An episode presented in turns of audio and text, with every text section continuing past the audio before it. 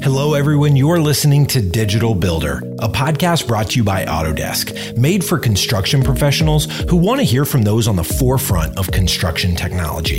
If you're looking for conversations centered around where the industry is going, this podcast is for you. Each episode will feature a conversation with a construction industry leader. Together, we'll dig in on themes related to connected construction and discuss where the future of the construction industry is headed. Now, let's get started.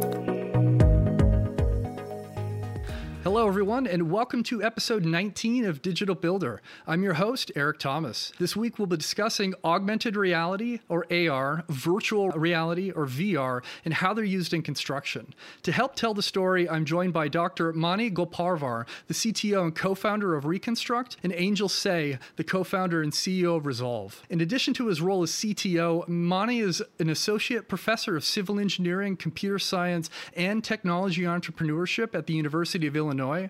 His research on computer vision and construction management led to co founding Reconstruct, a company that creates reality models from photos and 360 videos and integrates them with BIM models and project schedules. And Angel, before his role as CEO, has had an exciting history with virtual reality, starting in 2014 when he won the TechCrunch Disrupt Hackathon in New York City with a VR hack for visualizing the impact of new developments in cities, pulling him firmly into the world of immersive tech in the built environment.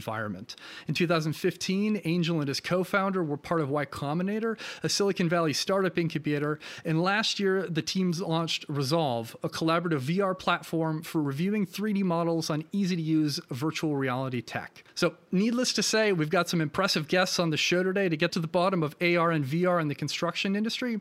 Thanks for joining me on the show, gentlemen. I really appreciate it. Thanks for having us. Thanks for having us, Eric. First off, today we're going to jump right into the what and why behind AR and VR to better understand the technology and how it's used on the job site. From there, we'll find out how you out there listening can easily get started using these tools yourselves. But before we narrow our focus to the construction industry specifically, I want to define what we're referring to with the terms augmented reality and virtual reality. Angel, can you walk us through these concepts? Yeah, sure. I'd be happy to. I think when when I think about these two technologies and what they represent, it really boils down to bits and atoms to get you know low level here bits meaning you know those ones and zeros in computers and then atoms being the building blocks of, of the physical world if we're talking about virtual reality or vr it's all about full immersion meaning you've got uh, a device on your head possibly that is using sensors and a computer to hijack your senses and make you believe you're somewhere other than you know let's say your home office.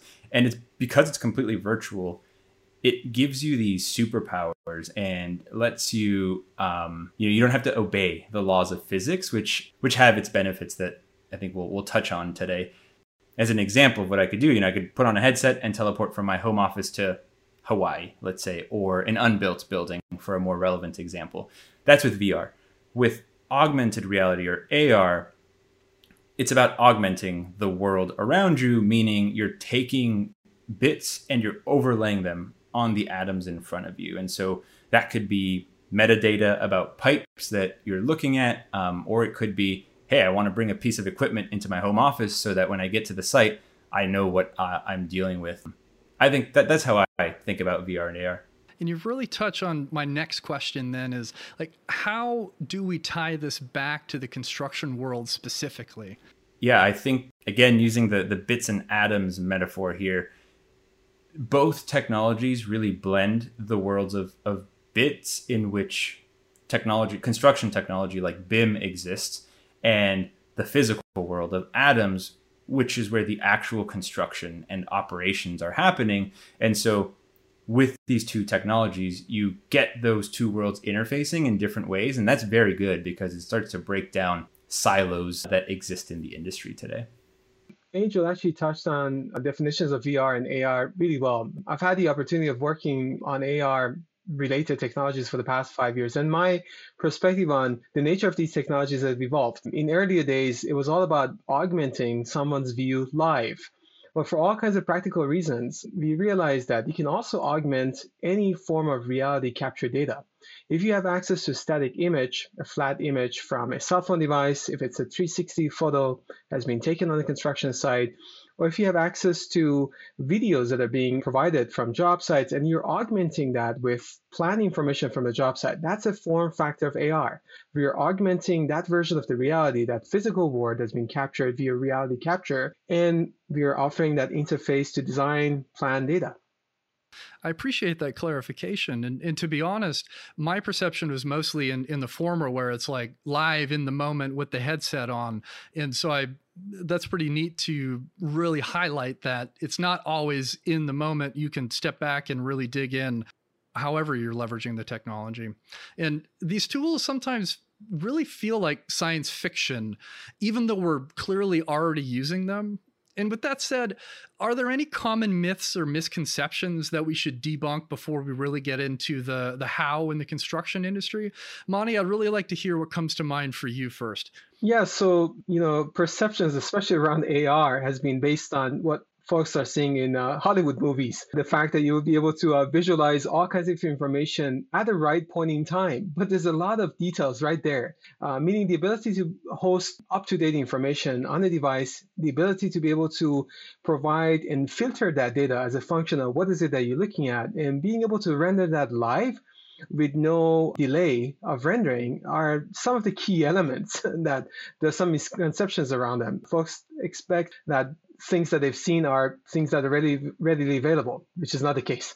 Angel, do you have any thoughts, any common myths that you like to debunk when you start jumping into this technology?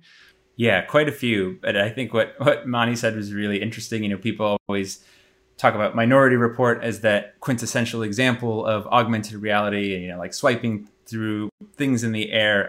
We're quite a ways away from that.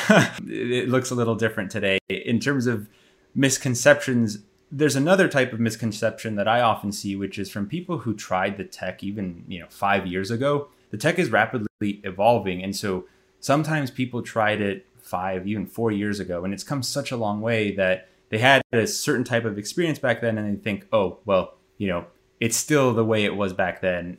Some of that could be that you still need a huge computer and you know cables everywhere to power this sort of thing, and it's really only like the BIM or the VDC experts who can use it. That's not the case. Now you have on the VR side headsets that are under $500, which is the cost of a tablet that anybody can unbox and, and you know jump into a, a virtual environment on their own with minimal help. And that starts to really democratize the use of the technology with it, I think is really important. And, and it's an inflection point that we're at.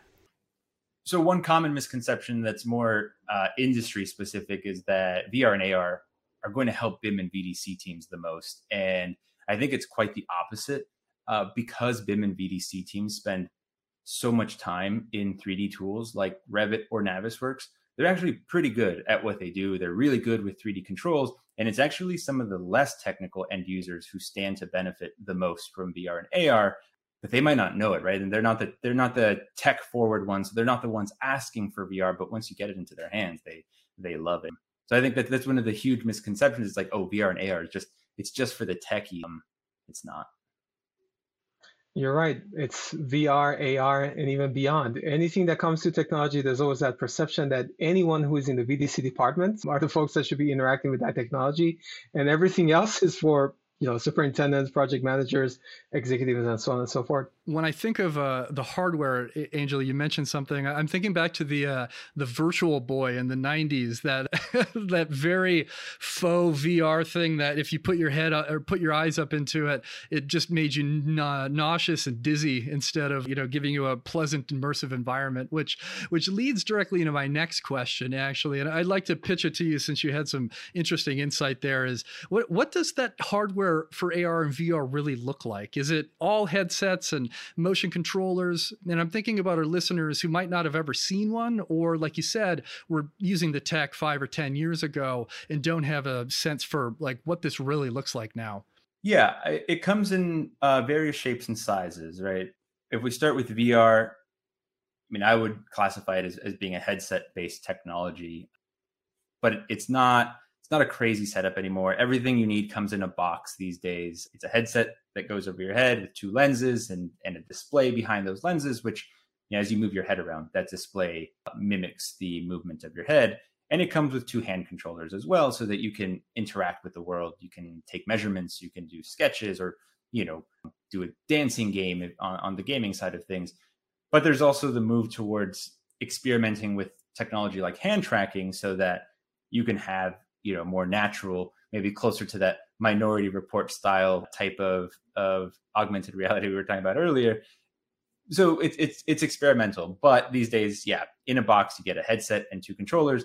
On the AR side of things, it's a little different. Yes, there are headsets like HoloLens or Magic Leap, uh, but there are also phone-based uh, augmented reality where you can hold your phone up and you know overlay information on the physical world in front of you. And and that's why you start to see devices like the iphone have more sophisticated uh, sensors like lidar so that it can do that sensing of your environment. That's correct. Impressive to me that like the iphone has that lidar scanner in it and you can you know just go out and get a pretty accurate scan from a tool that almost everybody has in their pocket now compared to you know the the depth of what that process looked like you know even just a few years ago yeah, that's an interesting one. You know, we get that comment um, nearly on a daily basis because we're in the business of generating reality models from images and videos. And the question is, can I tap into that LiDAR sensor that comes with an iPhone 12 device? Or can I tap into that sensor that comes with an iPad device? And, you know, there's some science and there's some art associated with responding to that answer. And what I mean by that is, you, you know, we tend to look into this issue from an end-to-end perspective. I try to imagine, you know, someone who's on the job site wanting to use this technology. There's an element of carrying a hardware. There's an element of performing a capture with a device, then being able to benefit from that data. So it's an entire end-to-end experience. When it comes to iPhone and type of sensors you have on these devices, there's a limited range that is typically associated with these devices. So you have to keep your camera pretty close to structure to even get into the resolution that is prescribed by the specification of the device.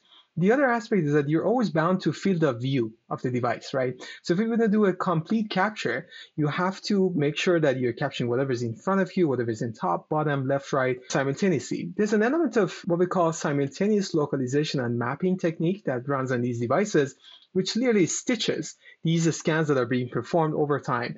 If you move the device really fast, uh, there's a possibility that the tracking would fail. So there's an element of uh, uncertainty associated with how fast you can move the device.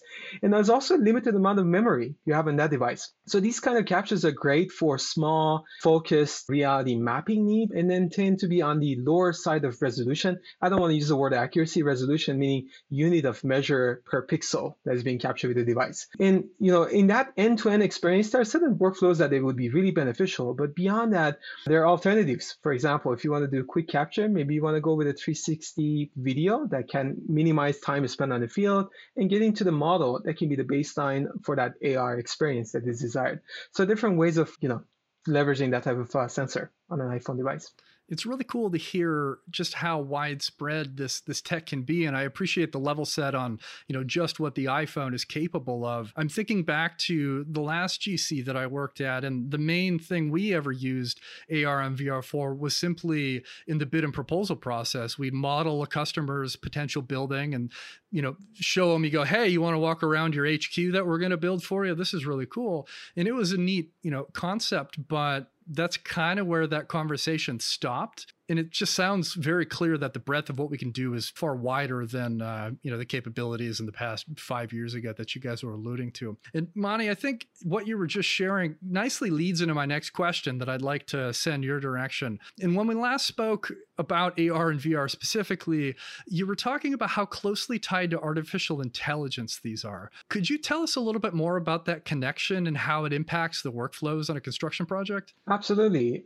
I think part of our conversation was what are the more modern trends of technology that are going to be complementary to the capability of AR. But if you want to stay on AR, I'd be happy to break it down into a few parts. So with every AR capability, one of the most foundational aspects is finding location of a user and ability to map the scene. If you don't have a map of the scene, if you can find where the user's position is with respect to that map, there's no basis for augmenting that view with virtual information, like the ones that Angel was referring to. So that ability of mapping and localization is key. And there are a number of artificial intelligence driven capabilities that have been around for quite some time. We don't necessarily label them as AI in the context of construction technology. You know, in the old fashioned way of thinking about it is an extension of photogrammetry techniques. And in more modern terms, it will be computer vision, which is a branch within AI. And that means the ability to automatically identify features, things that are interesting to be captured in images and video frames find a way we can match them across many frames of a video if you're you know walking around live and then being able to triangulate the position in a three-dimensional scene so we can generate a basis for even augmenting that view then while we are creating this mapping capability, we always have to identify location and viewpoint of the camera against that. There's another aspect of being able to perform what we call image-based localization against that map. Now, whether you want to run this live, whether you want to run this asynchronously against the data that's being captured, there are different ways of addressing that. And there are bits and pieces of AI capability. Now, when you get into indoors, that detection and tracking capability, there's a lot of uh, room for improvement. And one of the areas that is pretty modern these days is to tap into deep learning techniques to improve the way features are being detected and matched as a basis of making these systems that are the basis of augmented reality more reliable. So there are many bits and pieces on the AR piece of it. But the interesting part is with the construction companies, I mean, we are not necessarily always uh, interested in understanding the details. Uh, we treat AR more of a black box, right? The ability that you're augmenting someone's view, someone's image or video frame with data. The question is, what can I do with that data? And I want to start touching on some of the construction use cases.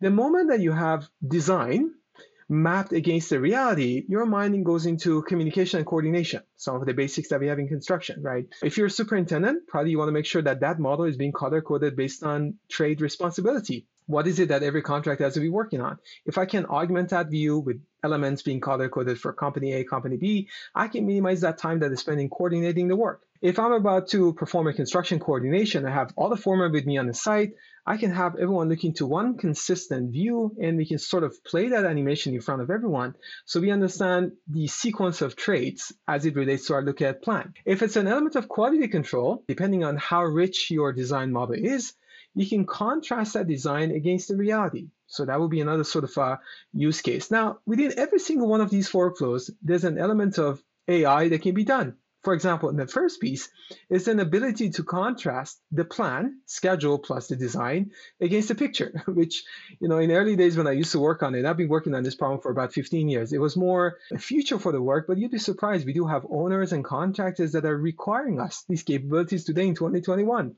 which is great. The other piece is can I automatically perform pre placement of concrete quality control? Can I find spacing of the rebar? Can I check conduits, embedments, openings? All that to be measured automatically for them. And of course, when you have pictures, as a construction person, your mind immediately goes into safety. Would I be able to automatically check PPE compliance? Can I understand activities of the worker and check them against some of the safety regulation from an OSHA perspective? So these are some of the areas that AI uh, would benefit from combination of having reality capture data versus design. Now, if that's in the context of augmented reality, it's a little bit more complicated because computation may need to happen on the device, but we can discuss that too it's so interesting hearing you you know unpack how in depth all these texts can be as far as what the AI can do in combination with the augmented reality. We had a great episode some weeks back focused on safety specifically and we unpacked a lot of these really interesting points and I think the the concept that comes up and I always like to reemphasize when we're talking about AI and automation is people shouldn't be afraid of this type of technology because it's augmenting things that we're not able to do so well and making them better or doing them at a scale that a human just simply can't do. Like I couldn't review 2000 photographs from a project site and check them all for safety compliance obviously a computer can do that. And so you're just improving and allowing humans to do what humans do best especially with the labor shortages that our industries are you know aggressively dealing with right now. Yeah. I think the way you put it was was spot on right? Which is that like all of these technologies ar vr ai it really is augmenting people's workflows um, because especially construction has already moved towards having so much rich data in in BIM, which they're using to coordinate, to produce drawings, there's so much data there that can be leveraged for so many other use cases. But for some people, like the the barrier to actually engaging with that data is so high that if we can use some of this tech to make it easier for them, you know, you unlock so much more productivity for them. If I mean, this is an AI, but you know, like like a, a, a takeoff, right? It, it, just gives you a, a simple list of quantities and that data was all there. Well, imagine all these other like questions that people are asking that like where the answer is in the data in these BIM files, just developers and, and companies have to work on on solving these problems mm, with either you know AI, AR, VR. But the, the point is like at the core is so much rich data that we can feed to these technologies to help people be more productive. Absolutely. You hit the nail on the head for me there because as I think about this, so many of you know Autodesk customers and industry people that I speak to are often experiencing kind of a state of decision paralysis around how they manage their data because there's so much. And it's it's why I really appreciate conversations like the one we're having right now because you're applying some very clear expectations on how you can manage that data and where we'll get started. And we'll talk about that a bit in a in a in a little bit in the episode. But I know we've we've covered the pre-construction and construction phases of the project lifecycle a bit. And I'd like to talk about owners specifically for a minute and I'd like to learn more about how tech focused owners are leveraging AR and VR or should be leveraging AR and VR during the handover and facilities operations phases. Mani, do you have any thoughts there? And the term digital twin is obviously um, coming up as we think about this type of tech too. Absolutely. Well, you know, I'd like to see if uh, Angel can go first to speak about VR because the VR is actually a piece that owners would probably start in earlier phases of a project life cycle. And I'd be happy to touch on it from an AR perspective for sure. Yeah, totally. So speaking on on the VR, you know, from speaking from experience with with VR, I really do think it impacts the efficiency of the building after construction a lot, right? Uh, Eric, you mentioned earlier, AEC tends to use VR a lot for for bids and, and marketing. It has its place for that, sure, but for owners, it has the ability to get the people who will be inheriting the building, the operators, the end users, to review these design and construction files uh, a lot earlier, and you know, kind of tying it back to that metaphor of bits and atoms moving bits around because those are a lot cheaper and a lot safer to manipulate than oh we already installed it we've got to rip it off the wall and fix it or we've got to live with the inefficiency.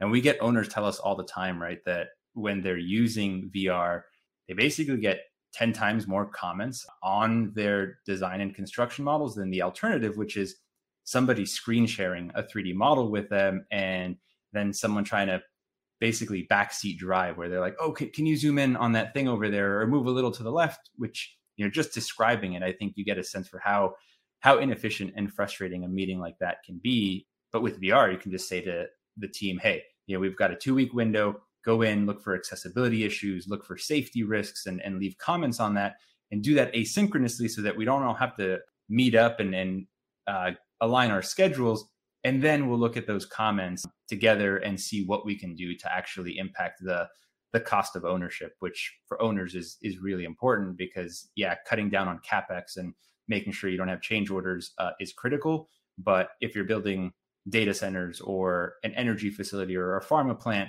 you know downtime efficiency and safety are really really critical and you want to make sure you get that stuff right. So i think with all the technology we're we're talking about it's it's about trying to increase confidence in the in the final product, which is the the facility that the owner will eventually operate. Uh, you just touched on uh, some of the few uh, very interesting aspects of uh, issues that you know uh, owners are facing and the benefits. I also want to reflect on this, if you don't mind.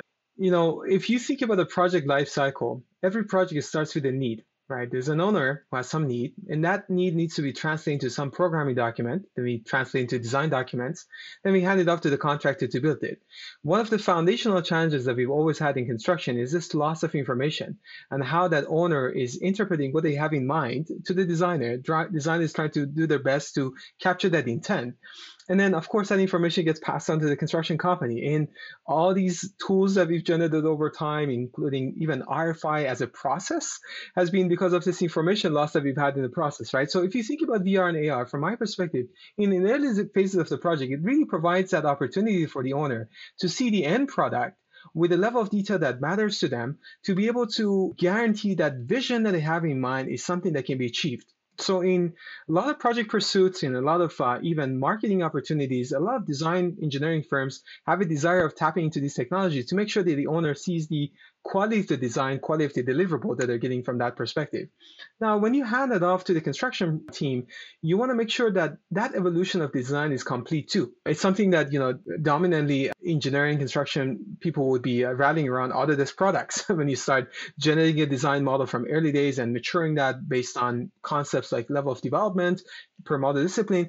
As an owner, you want to be engaged in that process because you want to make sure that you cl- provide a clear handoff between what the designers are achieving versus what the construction company would receive as a starting point for whether it's cost estimation, whether you already have a formal bidding process, whatever that is. And then it comes constructability. If you have a facility that you know is part of a larger campus, like some of the examples that Angel mentioned, uh, even data centers, you might want to make sure that you understand the impact of your new design and the sequence of construction as a function of other operations that are happening on your site. You know, we have an opportunity, for example, to work with Pfizer, and Pfizer is a great company that's bringing vaccines. And if you're working with Pfizer, you have no opportunity to make any mistake. The project needs to be on time, on budget, and we have to make sure that the technology supports that process too. So, in the context of that, being able to demonstrate that constructability plan, that logistic uh, sequencing plans to the owner, so they can provide a clear handoff between, you know, construction documentation to contract, that would be really beneficial. And as you start mapping the site in construction phase, one of the biggest pain points of contractors payment applications. Everyone wants to be paid on time. Many of our projects are running, you know, in cost plus contract forms. That means we are all paying for the project and we're getting reimbursed. Nobody wants to be delayed on that reimbursement. And we know the delays that are happening two, three months for many of our subs. So if we can provide the owner with an opportunity to verify the work, however that's possible, by contrasting the scope of the work that was promised to them from that sort of VR model versus the reality that they're looking at, we have yet another opportunity to make sure owners are benefiting from it. And to your question, Eric, earlier about digital twins, that's really that as-built documentation handoff to the owner. Now you've provided a version of the truth of what really happened throughout the construction phase that can be used for liability purposes and it can be augmented by sensor data. It can be used as a base of operation and maintenance. I, I, love that framing on the digital twin piece as well. And we had a, a, recent episode focused on that topic too. So anybody out there listening, tune back a couple episodes and you hear us opine away about that. But it's it's encouraging to hear that more owners, not all of them, but more of them are starting to be more forward thinking about how they capture their data and a little bit more prescriptive at the beginning of what they're starting at that RFP stage to say, hey, I want X at the end of my project, make sure you do Y and Z to ensure that I get it. So they're they're more involved. It's not just cool, you guys are done building our project. Here's a pile full of binders and CD-ROMs. Good luck with your, you know, turnover packages when you, you know, have a water leak and got to open up that wall. So it's it's a different conversation. And the technology is really getting to a point now where we can support it in a way that doesn't feel so obtrusive. Yeah, I think I want to just elaborate on what you said, which is that you know after turnover, BIM we hear from a lot of owners BIM assets end up on hard drives, right? And like they, they don't they don't get touched until maybe you need them uh, and hand them off to a new engineer contractor working on a retrofit. But there's so much value that you can be tapping into even even after construction. And I think VR we've seen it starts to open up some interesting use cases, uh, especially for owners because a lot of when we talk owner when we say owners it's a bit of an overloaded term right? I guess when i'm referring to owners i'm thinking the the operations teams their their security teams right? The people running their facilities. Their core competency is not to know how to use revit and navisworks. And so these bim assets really are just okay great like there's these files don't quite know how to open them. But with vr put on a headset you're walking through this bim file that's like one to one with what these operators are used to doing on site. And so they can start to leverage that uh, asset for procedure simulations, onboarding of new employees in the world of remote, you know, making sure people know what a site looks like before they visit.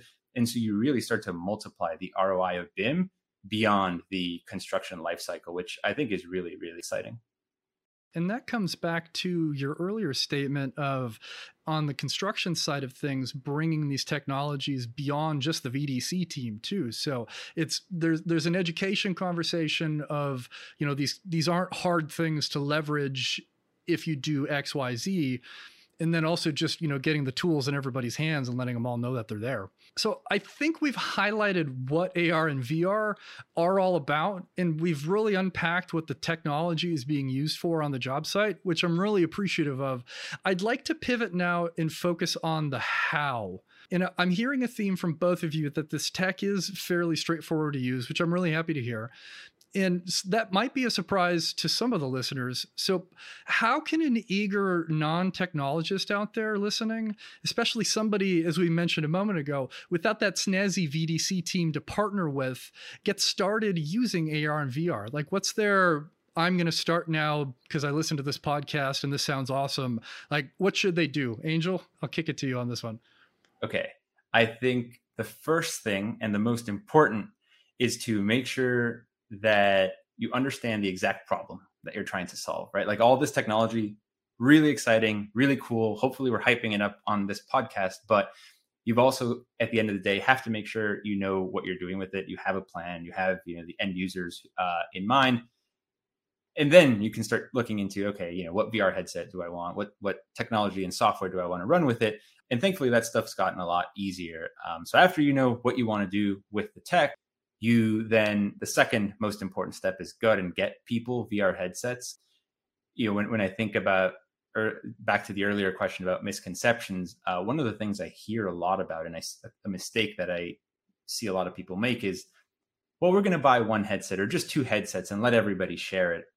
One, in today's world, it's not too sanitary to be sharing something on your face, but two, it's a lot more empowering if you can buy a headset uh, and assign it to someone, even if it's just for the length of the project, because then when they have 20 minutes or 30 minutes to review the model, they can jump in and do it as opposed to having to go and you know check it out from the IT or the BIM or VDC team because that's intimidating and it also just adds friction. And if you're you're thinking, okay, well, I can't afford a headset for everyone, the good news is it's also gotten a lot more affordable. I alluded to, you know, the the lower cost of headsets earlier. On the VR side, you know, there's devices like the Oculus Quest, which are three hundred dollars off the shelf. You can order it off of you know any local retailer or Amazon. So that's it. Like you've got to make sure you've got equipment for your stakeholders so that they can go in and actually start to reap those benefits. And then you you know pick up a tool uh, that can leverage your existing BIM assets or common data environment like BIM 360 to make the the actual process of getting data into your tool uh, as easy as possible. Monty, do you have any thoughts on that? Any tips for our listeners who are looking to get started with these technologies? Yes, I mean, uh, Angel touched on a really good point. You know, start with the end um, in mind, which is uh, what is the problem that you want to solve and make sure that that problem gets solved. When you think about the problem, it's also important to know do you have the right setup? Do you have the right type of data that can be used as part of whatever solution they're using to address that problem? And it's always an element of self assessment that goes there in terms of how good, how mature our data is to be able to support this capability that we want to bring to solve that problem. So as a basis of that, there's an element of assessment that needs to be done. Let's just pick BIM models that will be used as basis of VR and AR. Depending on what problem you want to be solving, you need to make sure your files are at a certain rate of maturity per model discipline, which is really hard to see even these days. You know, we desire to see models that are at shop drawing level of detail, but you only see them in certain type of projects, data centers, because for example, electrical module happens to be a significant part, part of the process, and it does make sense for us to even spend the time modeling that, right? Uh, of course, maturity is not just a function of graphical representation; it's non-graphical too. So it's important to make sure that you have the right type of data. Then the next point, which I think it's also important to touch on, is designing KPIs. When you think about the problem, when you think about the level of effort that it takes you to prepare the data, and hopefully you already have it, then the question is how am I going to measure the success of that data and the solution that I'm going to use to solve that problem?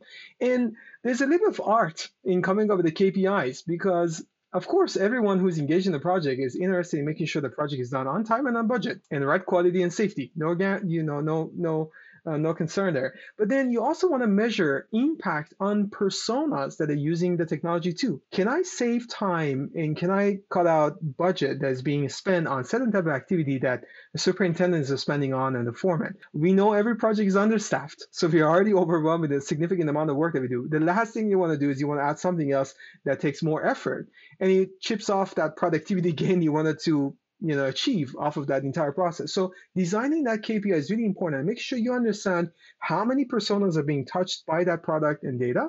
And once you've mapped that out, and of course you have to go through a piloting. We always love to spend a lot of time planning planning and planning in construction. Once you have the planning place, you got to take it through an experimentation phase, piloting that technology and putting together a case study, uh, ideally within the context of your own organization, because it's an element of trust. You know, if you know I wear my uh, reconstruct hat, I'm going to be presenting to a solution, and you're going to see really some cool demos that I'm going to show you on the web. But you know, you're going to really benefit and feel that ben, um, you know value that the solution offers if you touch it. So there's always an opportunity that you can work with vendors in designing however you know a pilot project can be formulated engage your teams so they would help you measure you know uh, performance against those kpis once you have that case study formulated you can start sharing that and use that as an internal sales tools in, in your organization to bring that up to speed. Uh, there's also another thing that needs to be done at a company level which is you know a self-assessment at a company in terms of maturity of leveraging technology driven workflows. And every company every organization is at a different level in their journey toward you want to call it AI driven solutions, AI driven solutions, every type of technology. And that self assessment is important. There are teams that are high performing and there are teams that need more support. So mapping it out is important to make sure not only can demonstrate the value, but you know where the start point is for each team and what that ultimate you know problem solving uh, approach looks like for them. I appreciate that context too because like a, a, billion dollar general contractor's journey into adopting this type of technology is going to be wildly different than the 20 million dollar GC that you know is based in the Midwest or something. And so making sure that we're not trying to paint the same you know picture for every single customer and allowing them to step back and go, what am I trying to achieve? What are the resources I have? How is it going to impact everybody? And then what is it going to deliver at the end of the day? Really sets you all up for success in bringing all the stakeholders along, especially if you didn't have buy in from everybody to begin with. And then also, as you had mentioned, making sure your data is just in that right spot because if your data is terrible you're going to be, you know, jumping into VR and everything's going to be a mess and you're trying to work through all these workflows and the complexity there is going to be I think a barrier and might actually reduce your likelihood of getting your team to adopt it unless you've had that exploration to make sure that you're ready to adopt it, you know, at the right moment. Yeah, one thing we see I was going to say in terms of that data integrity it can be overwhelming, right? As you said, you go into VR and you see floating fire extinguishers and exit signs clipped to the floor because on a 2D drawing that looks fine. And so one of the things we like to warn people about is like you don't want to go into this mid project unless it's a pilot and you really scope it out, right? You could overwhelm uh, a project team if like halfway through you're saying, "Hey, we're we're increasing our modeling standards." And so thinking through and making sure everyone's aligned on expectations, right? Like, "Hey, if we want to review like accessibility of equipment, it means that the equipment has to be properly modeled. So that's something that you know we often make sure people know going into starting to use technology like VR. I wanted to touch on one other aspect of this. You know, the trend that we've observed with the construction industry over the past maybe five years uh, is a lot of companies have been bringing central innovation management teams on board.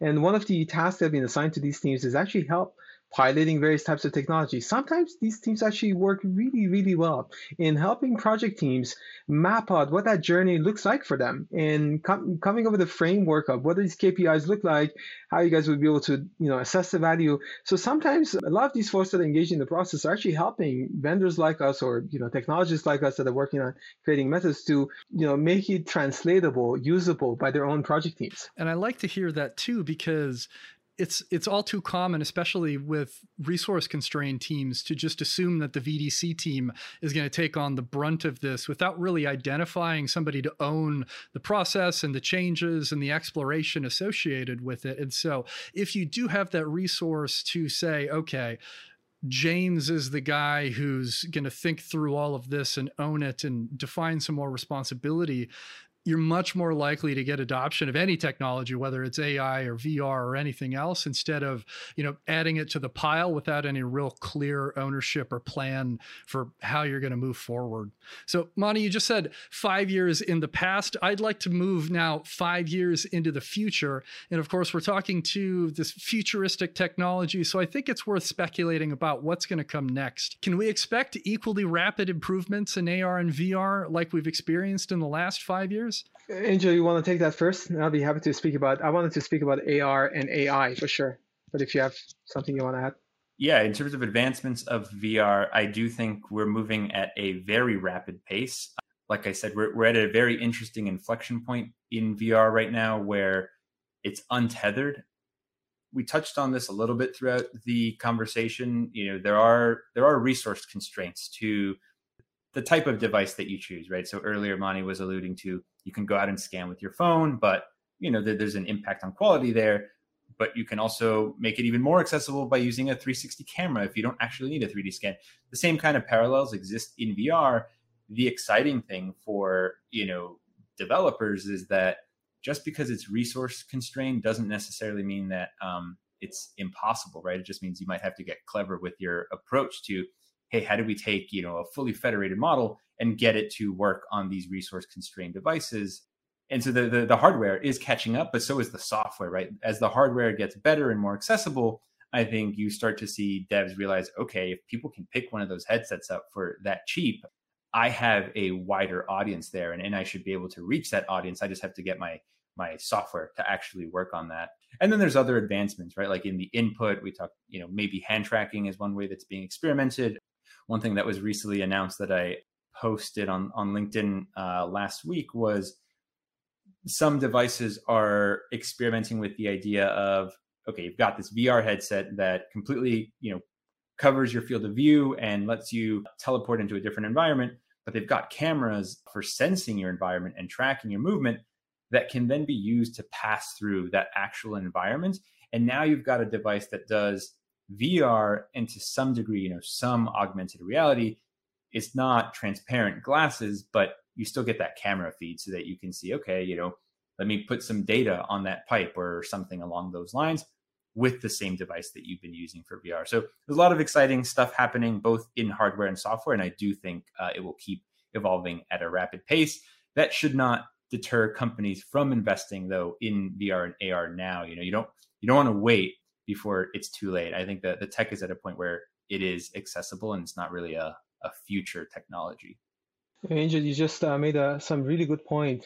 You know, if I want to comment on the AR side of it, uh, there are many different parts um, that we're going to see in the next five years. But I want to, you know, take a construction perspective to this, which is all there is to it is you're really taking in your design plus plan information, whatever that is, a schedule, safety plan, whatever information you have, and you're matching that against the reality of the job site or what's really happening in a form that is perhaps measurable, in a form that is mapped. And you know, a lot of um, things that are going to happen in the next five years is contrasting between the two. If we can find deviations between the design against the reality as a function of offering better situational awareness of folks that are on the site, um, being able to understand progress deviations, being able to understand quality differences uh, that needs immediate attention, and of course, safety. Over the past 10 years, and more recently, maybe around six, seven years with deep learning techniques, many AI capabilities have reached decent level of maturity that the startup and technology companies can now really use them. Uh, so what we're going to see in the next five years, there's going to be a significant amount of AI-driven solutions especially in the context of AR, that can analyze that real reality capture data, whether it's live or static, analyzing that to infer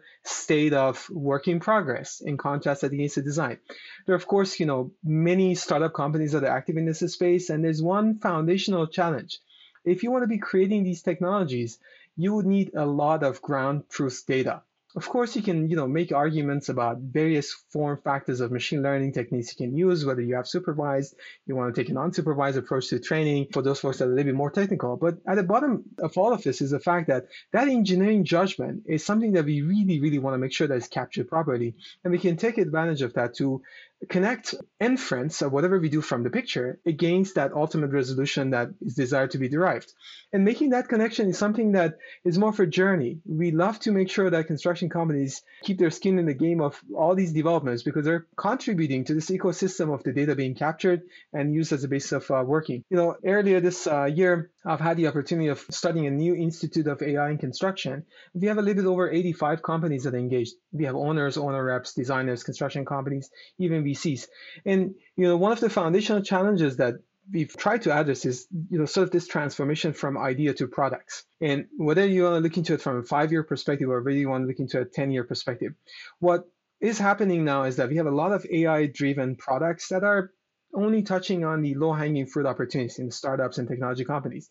Every company should be, every construction company should be engaged with those companies to make sure they can take something from what is being developed right now and apply that to the job sites. But they should also be involved in this ecosystem so they can provide the real problems and have the researcher work on the foundational capabilities that are needed to be added into AI to enable the next set of uh, you know capabilities that are desired and that ecosystem and involvement in construction companies in the entire process is actually key enabler to making sure that we can um, get into that five year spectrum that we're mapping here Mani, and you hit on one of my favorite things about the the AEC and construction industry at large is that it's it's historically a very collaborative one. Like nobody's giving up obviously their their competitive advantage secrets or anything, but people are very interested in bettering the industry and sharing information where it's appropriate. And to hear about that ecosystem that you're a part of right now and just you know where I've kind of walked through the AEC world in the last 10 years it's it's just really cool to see where we're at right now and the amount of investment that's coming into the space and just the the wide development and the tools. And you both have made it very clear like the 5 year picture and 10 year picture for AR and VR is is really excellent there's going to be a lot of cool stuff coming but out there if you're listening don't pause. Please jump in. It sounds like there's some benefits to be drawn, and uh, in waiting and cleaning up your data and all those other things. It's it does you no benefit if you don't jump in as quickly as you're able to and have the resource. So to close out this week's episode, I have one final question that I ask every guest, and it's one of my favorite things because it's it's always interesting to see the breadth of responses that I get.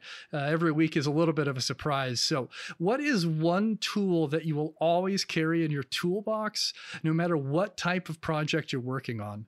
Angel, could you kick us off on this one? Yeah, a lot of my projects are are software based, so I spend a lot of time on my computers. I'm I'm a big fan of having a mechanical keyboard around at all times. Yeah, I I I want to make sure I'm as efficient as possible as I'm as I'm typing away, and sometimes uh, it can get a little loud, but it does just help me be more more efficient as either I'm like shooting off emails or writing code. Uh, a, a good mechanical keyboard is is key to me. Are you one of the guys that seek out the old ones from the late '80s and early '90s? No, no, I'm not. I'm, I'm not, not, not. I'm not that far down the rabbit hole. I just think a, a good keyboard makes a makes a difference in in my productivity at least.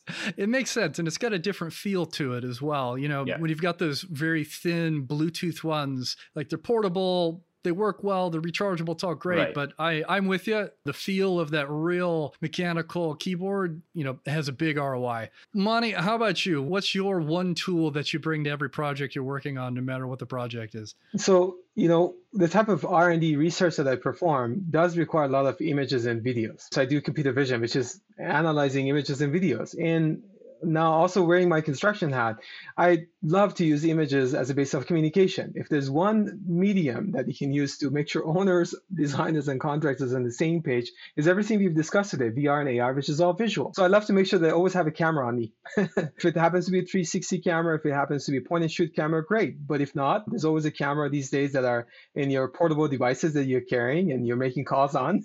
uh, and you'd be able to tap into that for taking pictures. I like it. And what a world that we're in now where everybody essentially everybody in the world has a camera with them at all times like the the ability to document and capture and provide that visual image about you know what you're referring to or working on definitely goes a lot further than possibly typing out a quick email so yeah thank you for sharing all right, so I know both of you are working on some really cool projects right now. Do either of you have anything you'd like to plug or share with our listeners? Yeah, the Resolve team has been hard at work making VR reviews of, of complex facilities uh, as simple as possible, right? We've talked about a lot of the challenges today, including the, the size of the data. And so we want to make sure you can use it on wireless VR devices so that you don't need you know to be a VDC expert to, to use the technology and you can ship out a headset, a low cost headset to people to get feedback. So if any of the use cases or, or problems that we talked about today resonated with you as a listener, please reach out and Resolve will be happy to partner with you there's some other areas that we're also working on that folks uh, who are listening to the podcast today might be interested in. The ability to automatically generate measurable reality maps out of any images and videos is something that we've been pushing all the boundaries that are possible on that front, meaning from a 360 video being able to automatically map and generate measurable images, being able to automatically generate floor plan. There are many different use cases, and you might be interested in tenant improvement, you might be interested in progress tracking, you might be interested in quality control. We'd love to work with you to make sure that when we are designing these solutions, it can accommodate for specific needs that you have and it's generalizable so it can address everyone's problem as a, as a foundational capability. And of course, the other part of it is being able to map these technologies in the context of your specific workflow. The best solutions are the ones that do not make a drastic change in your process because we have so many people engaged in the pro- project and changing processes are not that easy. Of course, you may make counter arguments that you know radical changes would happen if you change everything but you know that's more of a cultural organizational issue or process related issue. Now bring my technologies hat it would be best if you understand uh, what is that process that you have in mind and make sure when we are coming up with these solutions they can easily augment or extend your existing workflow without making drastic changes that would you know show some uh, uh, resistance against change. It all makes sense. And for those out there who are eager to learn more directly from either of you or you know partner with you, what's the best way they can reach out and connect with you? Angel? Yeah, you can connect with me on LinkedIn. I'm happy to start a conversation there. And I'll also I always post, you know, cool VR and sometimes the occasional AR in construction and operations content. And if you are interested in Resolve, you can also head to www.resolvebim.com and we'll get in touch. Perfect. And I'm connected with you on LinkedIn and I'm thankful for it because you've been posting a lot of cool stuff lately. Mani, how about you? What's the best way for our listeners to reach out if they're interested in learning a bit more from you? Same. I do have a presence on LinkedIn and I'm rather active on LinkedIn. So if anyone is interested, Mani Golparvar, you can find me easily on LinkedIn. I do have, you know, presence all over the web, given the nature of the work that I do, not only at Reconstruct, but also through the university. Uh, so you can easily find me through that. But, you know, if you want some generic information, videos about various form factors of uh, solutions that we're offering, www.reconstructinc.com you'd be able to find all these videos. All right. So this has been such a fantastic conversation in one of my favorite episodes so far. Both of the guests have just shared an incredible wealth of information and i feel like I would be empowered to jump into AR, VR if I was out on a project site. So, for those out there still listening, thanks again for taking the time to join us on this episode of Digital Builder. If you've got any questions for me or want to appear on a future episode, you can find me on LinkedIn or via Twitter at builder underscore digital. I'm pretty active on both platforms. You can also connect with us through the Digital Builder homepage, which is construction.autodesk.com forward slash podcast. There you can sign up for our bi weekly newsletter and suggest show topics or potential future guests. And if you're really loving the show, please do leave a review on Apple Podcasts or your favorite player. It does make a big difference for my team. And if you can like, subscribe to, or share this episode if you'd enjoyed it, I'd really appreciate it. And on that final note, goodbye. You've been listening to Digital Builder. To ensure that you never miss an episode, subscribe to the show in your favorite podcast player. If you're listening with Apple Podcasts, we'd love for you to give a quick rating of the show. Simply tap the number of stars you think the podcast deserves, and then you're done. Thank you so much for listening. Until next time.